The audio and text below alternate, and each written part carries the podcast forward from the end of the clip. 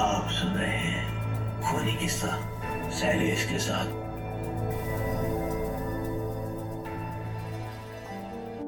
प्रेम गाँव में इंटरमीडिएट की पढ़ाई पूरी करने के बाद बनारस विश्वविद्यालय में प्रवेश लेना चाहता था। प्रेम का दिमाग जितना तेज था, उससे भी अधिक प्रभावशाली और आकर्षक उसका व्यक्तित्व था। बहुत सारी लड़कियाँ उस पर अपने जान छिड़कने के लिए तैयार बैठी रहती थी, लेकिन उसका पूरा ध्यान पढ़ाई पर ही था।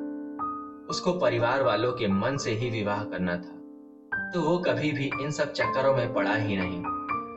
उसका मानना था कि जिस गली में जाना नहीं, उसका रास्ता क्यों पूछना। प्रवेश परीक्षा में पास होकर प्रेम को अपने मन चाहे विश्वविद्यालय में प्रवेश मिल चुका था। गाँव दूर था तो उसको छात्रावास में रहना पड़ा। उसको छात्रावास में आए अभी कुछ दिन ही हुए थे। एक कमरे में दो लोग रहते थे। समर उसका दूसरा रूम पार्टनर था। समर की शारीरिक संरचना भी प्रेम से तनिक कम नहीं थी। समर बजरंग बली का भक्त था। नित्य सुबह नहा धोकर पूजा पाठ से दिन की शुरुआत करता था। अगरबत्ती की सुगंध ऐसी थी कि आसपास के रूम के लोग भी उसी सुगंध को अलार्म के रूप में मानते थे। सुगंध आ गई मतलब समर ने पूजा कर ली है। और अब सात बज गए हैं। प्रेम का आचरण नास्तिक वाला था। वो भी अगरबत्ती की सुगंध के साथ उठता था, लेकिन गुस्से से। अक्सर प्रेम और समर की बहस अगरबत्ती को लेकर हुआ करती थी। नए सेक्शन को शुरू हुए चार से पाँच महीने बीत चुके थे। छात्रावास के लोग एक दूसरे के करीब आ चुके थे। किसकी किससे बनेगी, इस बात का बोध ज़्यादातर लोगों को हो चुका था। कुछ लोग तो अपने करीबी दोस्तों के कमरे में ही दिन रात पड़े रहते थे। अगर किसी को ढूंढना है तो उनके करीब के रूम में पहले जाते थे। अभी तक प्रेम का कोई ऐसा करीबी नहीं बन पाया था। अगर उसका जागरण होता था तो उसका कारण केवल मित्र के कमरे में पढ़ाई का होता था। वो मौज मस्ती में कम शामिल होता था। एक रात प्रेम किसी और कमरे में पढ़ रहा था। इस वजह से समर को अकेले अपने कमरे में सोना पड़ा। रात ढल रही थी। समर गहरी नींद के आगोश में था। लेकिन उसका हाथ पाँव हिल रहा था। वो हाथों को ऐसे बांधता, जैसे किसी को गले लगा रहा हो। किसी पल वो पेट के बगल लेटा होता तो अगले ही पल किसी करवट, उसके कानों में एक विभस्त आवाज़ आ रही थी।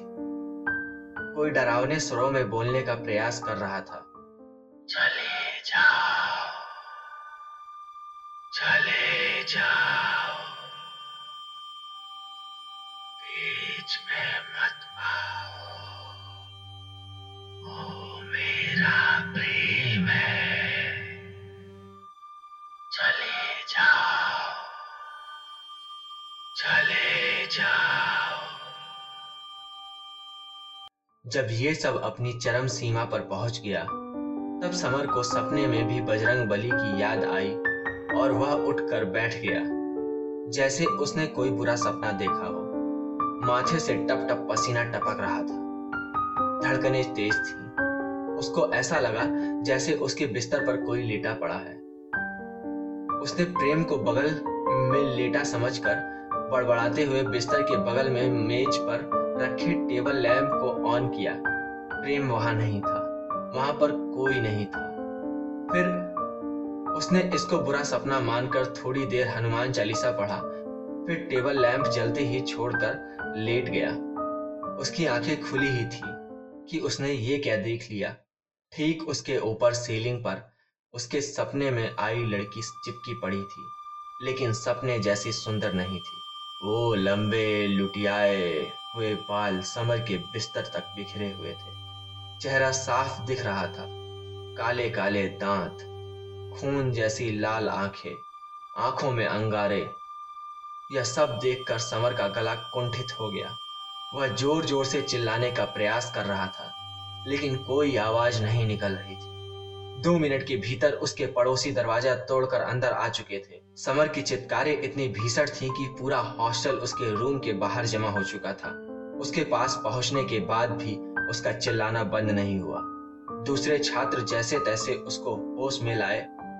सबकी जागते हुए बाकी की पूरी रात बीती। समर ने सुबह होते ही प्रेम को सारी बात बताई और एक साथ कमरा बदलने के लिए बोला। प्रेम को समर की कथा मनगढ़ंत लगी। उसने तनिक भी विश्वास नहीं किया। प्रेम उसी कमरे में रह गया।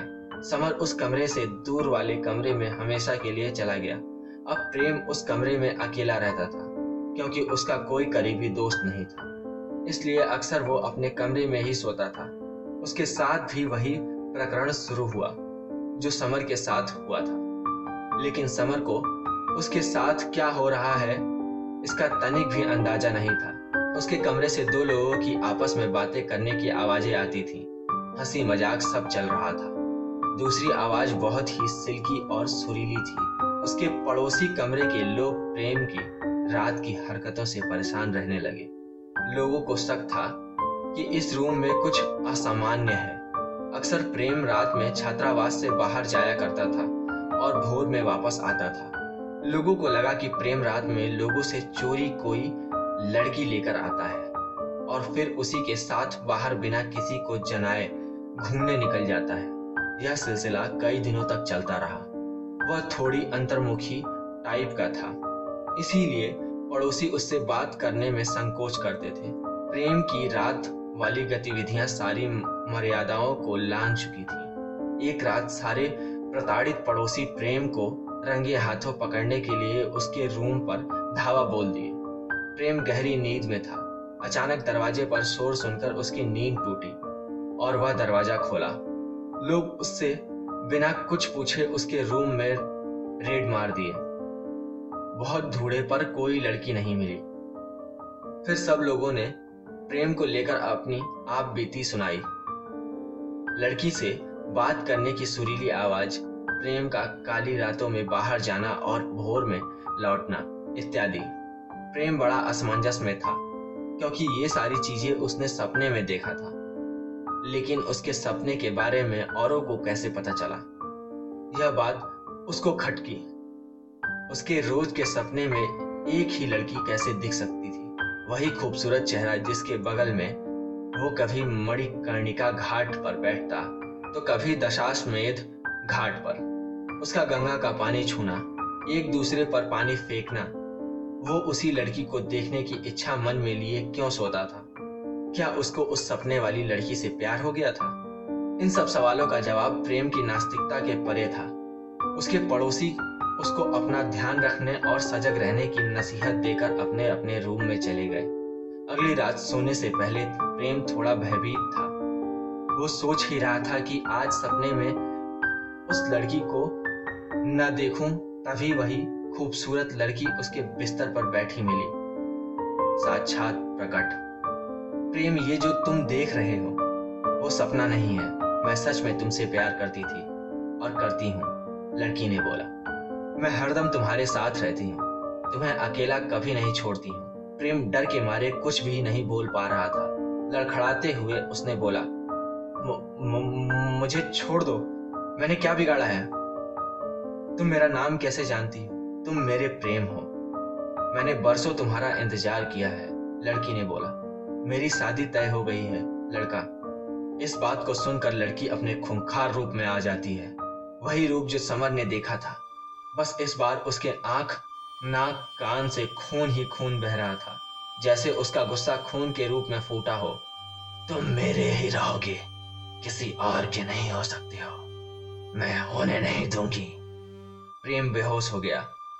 सुबह अपने घर वालों को यह सब बातें बताई। घर वालों ने गंभीरता से नहीं लिया।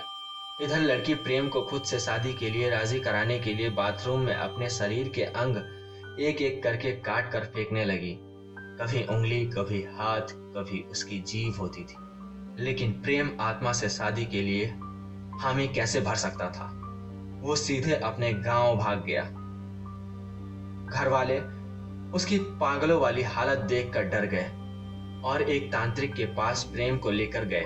तांत्रिक को समस्या की जड़ का पता चल चुका था। लड़की को किसी प्रेम नाम के लड़के से प्यार हुआ था। लड़की सच्चे प्यार में थी। लेकिन लड़का उसको अपने गले की हड्डी मानने लगा था। वो लड़का अब इस लड़की से छुटकारा पाना चाहता था। एक दिन लड़के ने उसी रूम में लड़की को सोते समय ही गला घोट कर मार दिया। उस कमरे के बाथरूम में लड़की की लाश को दफन कर दिया। लड़की सुबह का सूरज नहीं देख पाई। उसके बाद उस लड़के ने रूम आनंद फानन में छोड़ दिया। तब से लड़की की आत्मा सुबह होने का इंतज़ार कर रही थी। लड़की प्रेम का इंतज़ार करती रही। तब से पहली बार कोई प्रेम नाम का लड़का उस रूम में रहने आया था। प्रेम के रूम पार्टनर सागर को अपने और प्रेम के बीच का रोड़ा समझकर उसको डरा कर भगा दिया। उसके बाद से वह प्रेम के साथ साय की तरह रहती थी। जो भी हुआ था, तांत्रिक को लड़की की आत्मा को मुक्ति दिलानी थी। तांत्रिक प्रेम और प्रेम के पिता छात्रावास पहुँचे। वो कुछ मजदूर भी अपने साथ लाए थे। महामृत्युंजय मंत्रोच्चार के बीच, प्रेम के रूप के बाथरूम की खुदाई की गई। वहाँ पर एक लड़की का कंकाल मिला। कहीं ना कहीं प्रेम भी सपने वाली लड़की से प्यार कर बैठा था।